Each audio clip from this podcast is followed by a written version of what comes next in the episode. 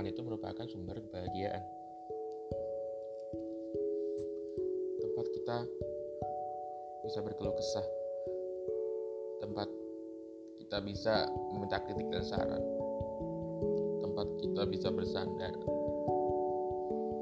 Tempat kita bisa meminjam uang, meminta tolong, meminjam barang kepada teman.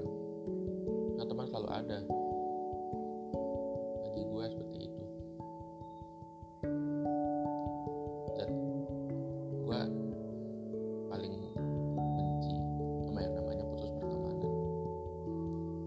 Susah bro. Mencari teman yang baik. Cari teman yang sefrekuensi. Cari teman yang satu pemikiran sama kita. Lebih mudah mencari musuh daripada mencari teman. Ada orang yang mungkin melihat kita orangnya kayak gini padahal kita pengennya berteman. Nah itu nggak mau. Tapi gue lebih bersyukur jika ada orang gue yang seperti ini kita yang seperti ini. Menemukan seorang seorang yang mereka itu mau menerima kita apa adanya mau berteman kita apa adanya dalam keadaan apa pun. Gue salut sama mereka. Gue bangga punya teman seperti itu. Dan mereka mau berteman hingga kapan pun. Tak tahu kita tidak tahu kapan kita sudah tidak bakal berteman lagi. Tapi kita selagi membangun hubungan baik bersama, teman. Kita bakal selalu terjalin terus hubungannya. Kita akan selalu berteman baik. Teman pasti juga bakal baik juga kita. Apalagi kalau kita baik sama mereka. Mereka juga bakal baik lagi sama kita. Jadi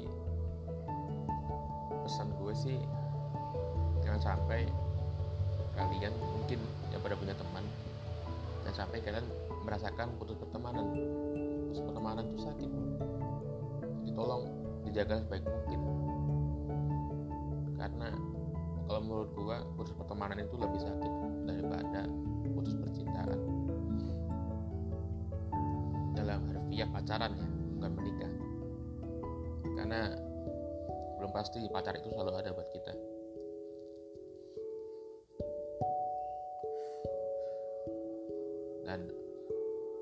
teman pun walaupun tiap hari tidak nggak nggak selalu ada buat kita.